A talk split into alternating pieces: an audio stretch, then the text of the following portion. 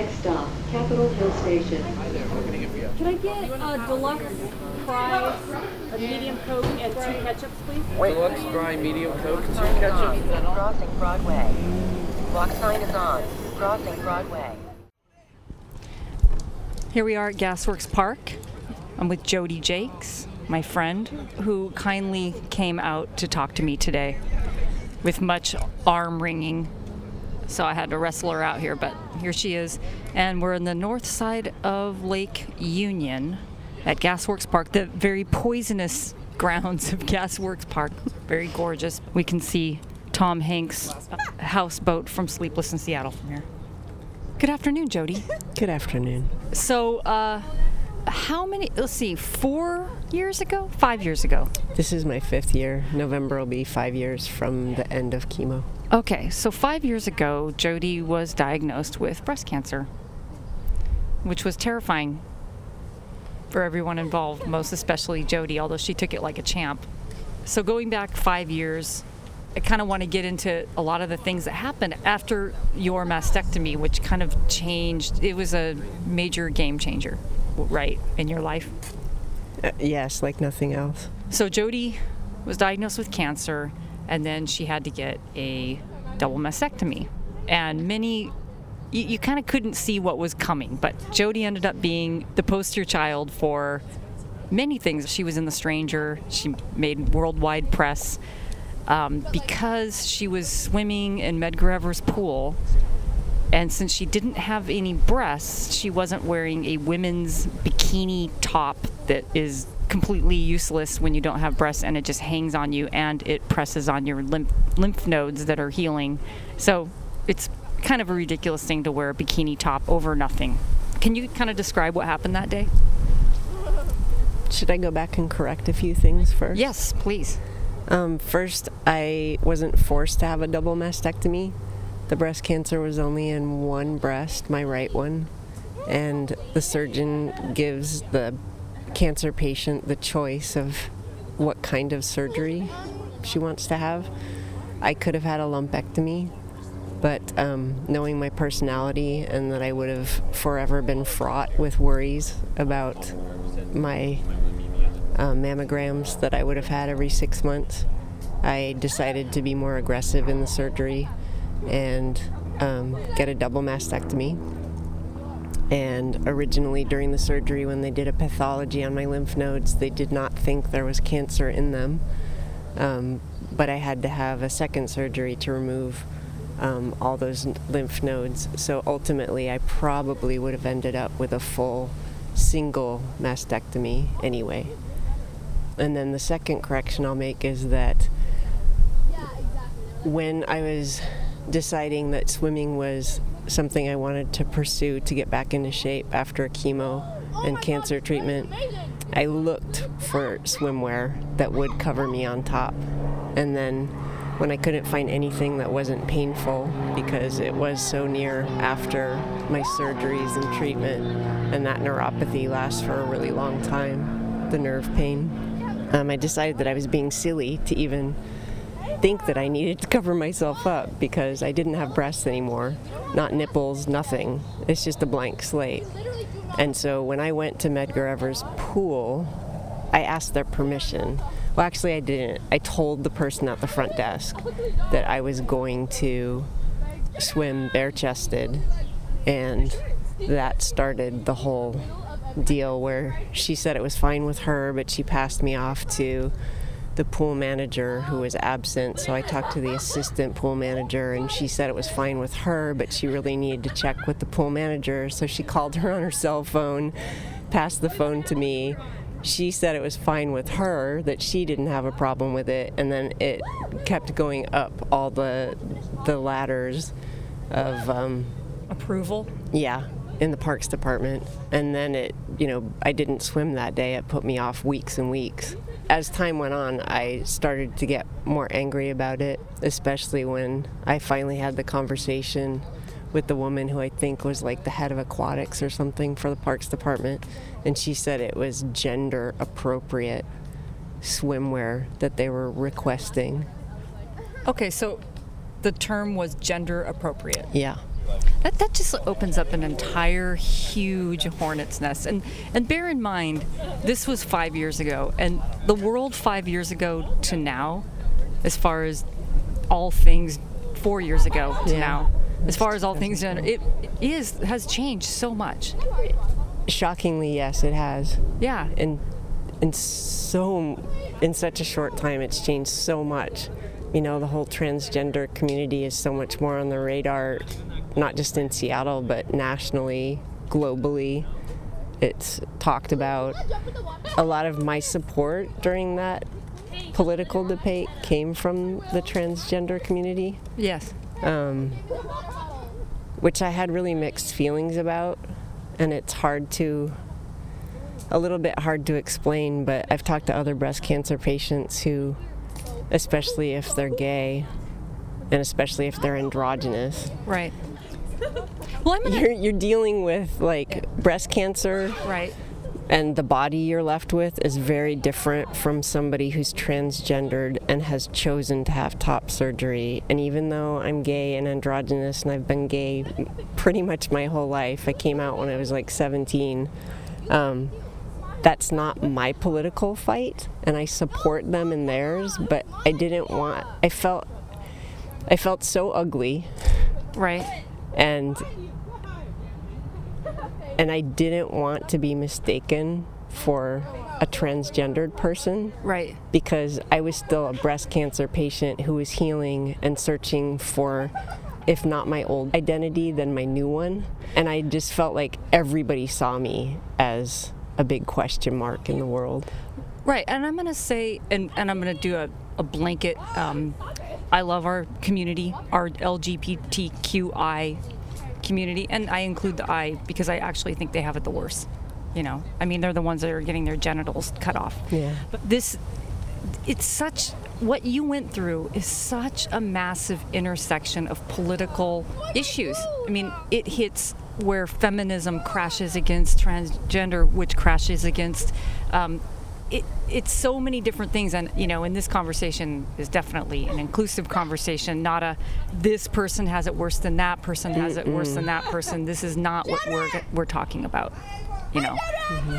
That said, I'm still going to bring up issues which it's such a conflicting i would think a conflicting thing to be going through breast cancer survival and become literally a poster child for the transgender community mm-hmm. because in a way they're saying it's meant to be inclusive and it's meant to be embracing of you. And they did come and fight for you. You know the, the mm-hmm. transgender community came and fight for you. The flip side of it is they're saying that your body doesn't look like a woman's body. I mean, you identify as female, and so you're being told if I don't have breasts, I'm not a female, which is a really conflicted message. It's so deeply complicated. Yes. I mean, I had months and months to, to think about this, and at its most radical, I think it's just about gender definitions, period. And it makes me think that someday, probably many, many decades from now, but I think a genderless, just human definition is more progressive and more positive in addressing human issues. Right. I mean? Sure. Like, uh, I mean, where we went in those Parks Department meetings, it was shocking that what we were even talking about. At first, they were comparing me to um, young girls who wear thong bathing suits that aren't allowed at the pools because it, you know, it, it's so sexual. Uh, basically, lecherous men who wear see-through bathing suits. Right. That's what we were talking about in And our first going- meeting, yeah. and and luckily I had two um, two people come to speak on my behalf, and you know we we said we have to come up with all new definitions, all new terms, because this isn't none of this is applicable to this situation. And then they had a mediator come in, a third party mediator came into the second meeting, and we started from a completely different place and and then they did rewrite their policy. and what is the policy now? I can't remember. Oh, okay. I no, I mean there's like a, a placard that we wrote up the language for at that second meeting, and um, and I can't remember the verbiage of it right now. I have it Right. written down at home, but it's basically about their facility being welcoming to all. Mm, something about if you have special needs to approach staff or something. Right. I don't know. And and basically that uh, they were going to educate all of their pool workers and staff just to even understand that people like me Right. are a population that exists. Yeah. And now going back to how you felt about your body, and I mean, this is, again, talk about complicated, you know, because you are an androgynous person. I think that being androgynous and losing your breasts doesn't mean that it's less impactful. It's it's very funny to me how I I thought about it so much after you had to go through your mastectomy about what if I had to go through something like that and my own relationship with my breasts and my body and um, and it's interesting to me and I've had this and I cannot remember who it doesn't matter who it was it's several different people in a in a way obliquely thought that since I'm a lesbian and I have small breasts that it would be no big deal for me to lose them. Mm-hmm. They didn't say it so harshly it just was that that was the message. Mm-hmm. Because well why do I need breasts anyway? I'm not getting a pearl necklace.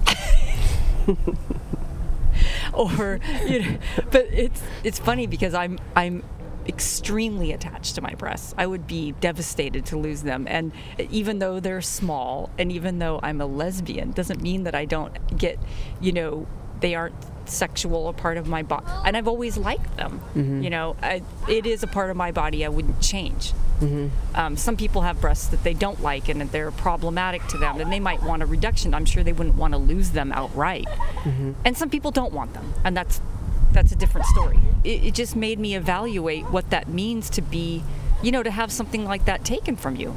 It is still something taken from you. I mean do you still how do you feel about your body now? Um, I will say that for me, there was some truth in the fact that it made it easier for me to make that decision because I'm gay and because I did have a um, ambivalent relationship maybe during certain parts of my life. I appreciate the beauty of my former breasts more now that I don't have them. right They were really beautiful and perfect. yeah you you had you always did have ambivalence toward your your breasts A little bit, And- just and that feminine that is. side. Like it took Yeah. me, you know, up until my mid to late 20s to start to want to accept that I was a woman. I think I always felt a little bit third sexish.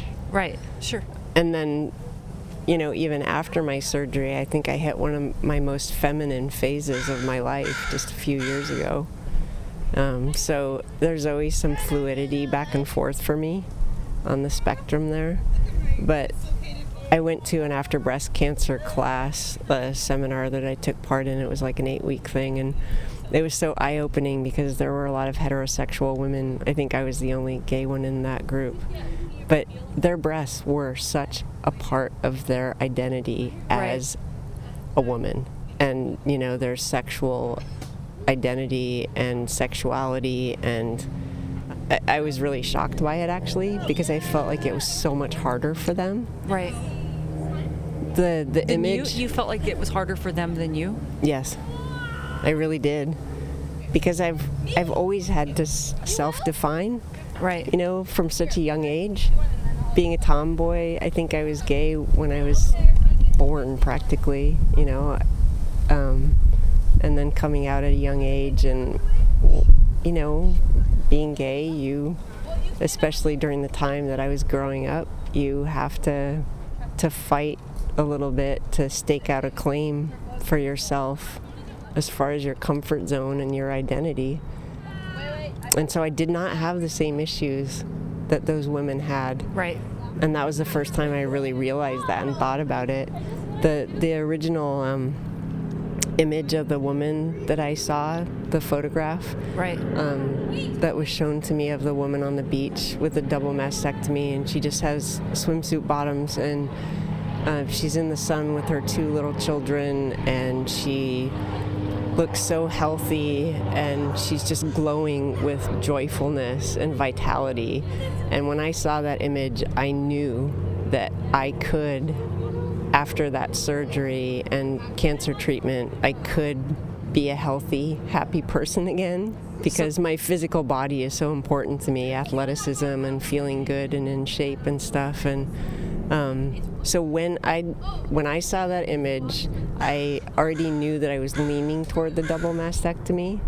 And I knew I could do it, and I knew that I would never second guess that decision. Right. I was 100% all in.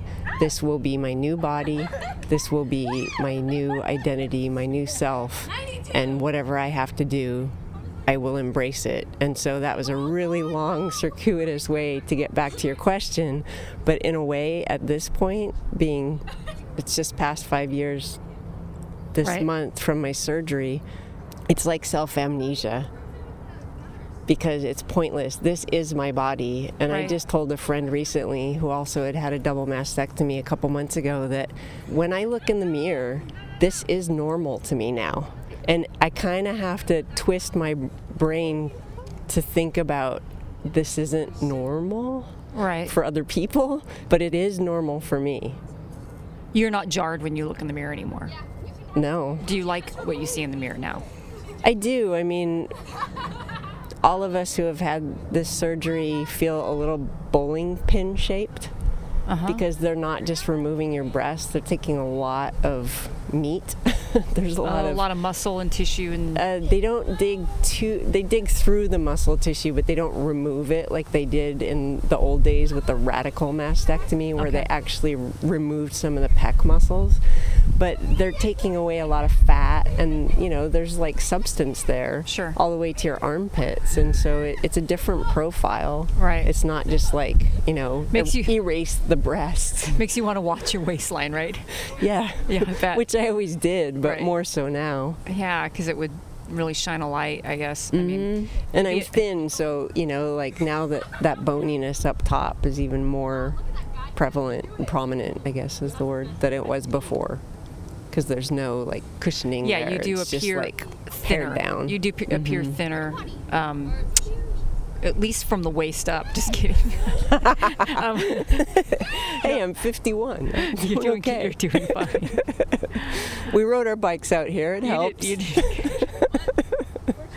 um, when you, I know you're not, you haven't dated in a little while, but if if to say you were, how, much of a, I don't know, the way people date now with online and Tinder and different things, how much can you, I don't know, give, what's the word I'm looking for when you put all of the negatives out front just in case, you know? I mean, it gives you another category. You're now in another category. Mm-hmm. That's got to make things a little harder, I would think. Not that you're necessarily tapping on that door. Right. Well, when I had my surgery, I was eight years into a relationship that ended the next year. And I did meet somebody online. So I've only been with one person since the surgery Right. after the person who was uh, engaged in my thought process and decision making and stuff. And I remember being a little bit nervous about just like the actual bearing of the chest. But at that point, I think I'd even sent her the link to the stranger article where, you know, there's a photo of me right there. Right. And you know so what you're that, getting. Yeah, that instantly. And I had told her very early on. So I think I'm also past the shock of that. I mean, Right. I'm still a little shy about it, you know, even though I could go to Madison Beach. I, I've only done that once or twice, and So I if you feel were to go pretty to the self-conscious. This summer, you'd think twice before you took your shirt off, or it, it would make you feel a little. You, there's that moment where you're like, okay, here I go. Well, only because I want it to feel 100% natural, and in my mind it should. Right. But when I take my shirt off, it's still going to make a statement. And Right. that's not why I'm taking it off. I'm taking it off, A, because I don't have breasts and because I'm hot. Right. You know? you make a statement no matter what now. yeah. You are a statement. Yeah. You know? But I mean, ideally, I would want to whip off my shirt and think nothing of it. And I think that when I was closer to the um, the fight with the Parks Department, I felt a little more emboldened Right. than I do now. I got a big kick out of the fact that when Angelina Jolie decided to get her um, voluntary double mastectomy, that the press called you for um, a comment on that situation, as if you know fuck all about Angelina Jolie's life and her decisions. I mean, how ridiculous of a world do we live in that as if they would think that you would say well no i don't th-. I like you're going to tell another woman what to do with her own body Right. What did you even say to them I don't even remember. Did you just say butt out? No, I mean, I think it's important for someone as famous and sexy Yeah. as Angelina Jolie to, you know, slap people upside the head with the reality of, you know, this is my choice of what I've done to my body. But I think the real public service that she could have done is shown what her breasts look like after reconstruction. She could have done that, although it's not her job to do public It's service. not. and she does a lot of public service It's not. anyway. But I Yeah. think that I think visual impact is worth so much. Is I mean why- that story was huge Yes. and it did impact a lot of people and you know that probably emboldened a lot of younger women who also want the prophylactic surgery to to do so which they already are you know why you- percentages have been skyrocketing over the last decade or more really? oh yeah You've the medical community is actually taking issue now. They're thinking that women are being too aggressive with their surgery choices. Really? Like they have a really strong opinion about it. wow. they really do. There's a lot of uh, there are a lot of articles out there in the, in the New York Times alone in the last five years about it. So many times during this conversation, I I go back to that Saturday Night Live sketch with Bill Murray and Gilda Radner. First, he cries. Do you remember that 1970s? There was a, a made-for-TV movie in the 70s called First, comma, She Cries, and it was about breast cancer. I don't remember. It was about a woman who had a mastectomy, and it, it was called First, She Cries. But then Saturday Night Live, and this is like 76. Mm-hmm. Bill Murray, Gilda Radner plays, she's in the hospital. She just got a double mastectomy, and the, the sketch is called First, He Cries. and it's about how hard it is on him. And there's a lot of that in this conversation, too. How hard it is on, because even when you're talking about doctors not wanting to perform the surgery, how much of that decision is really because it, I don't, I mean, I don't, I'm speaking out my ass. I don't know, but how much is that because of other people's? Um, Oh my God! Again, it's it's so dense and complicated. Do you know that even in the last, I want to say two or three years, um, I'm acquainted with somebody who was made to have a psychological evaluation by her surgeon or doctor because she wanted a double mastectomy. In New York, in New York City, It's within like- the last three years. it's like the ultrasound and getting an abortion type thing, or And the presumption, and I've talked to a female breast surgeon about this too, and she admits that there's a bias, a bias in the the breast surgeon community that they have that presumption that a woman's going to have reconstruction, oh, even though ultimately, like 58% of women who have breast surgery don't get reconstruction, either because that was their original choice or because there are so many complications when you have reconstruction, recurring infections, the implants leak, and they have to take them out, and so women will remain unreconstructed after that. 58%. is there? Do you think that there's a push toward reconstruction? Yes. Like kind of selling the idea on them. Well, think about our culture. Of course Sure, there of is. course there is. I mean, what woman would choose to not have breasts? And this is It's the most sexualized part of your anatomy as a woman, period. Yeah, that's true. So that brings up another question, which is heterosexual women that, that are breast identified or maybe are thinking about their partner more than even themselves. They need some representation of seeing women that have had double mastectomies or mastectomies, you know, whatever, mm-hmm. mastectomies, that aren't necessarily genderqueer or lesbian, because mm-hmm. these are heterosexual women and they don't identify as with, in a way, they need some representation that isn't gender fluidity, trans, and gay. Yeah. They need representation that's, you know, that's another uh, place where the communities kind of crash into each other. Yeah, I think if you're not a breast cancer patient, you probably don't know about the books that have been published um, or traveling art shows, the SCAR Project.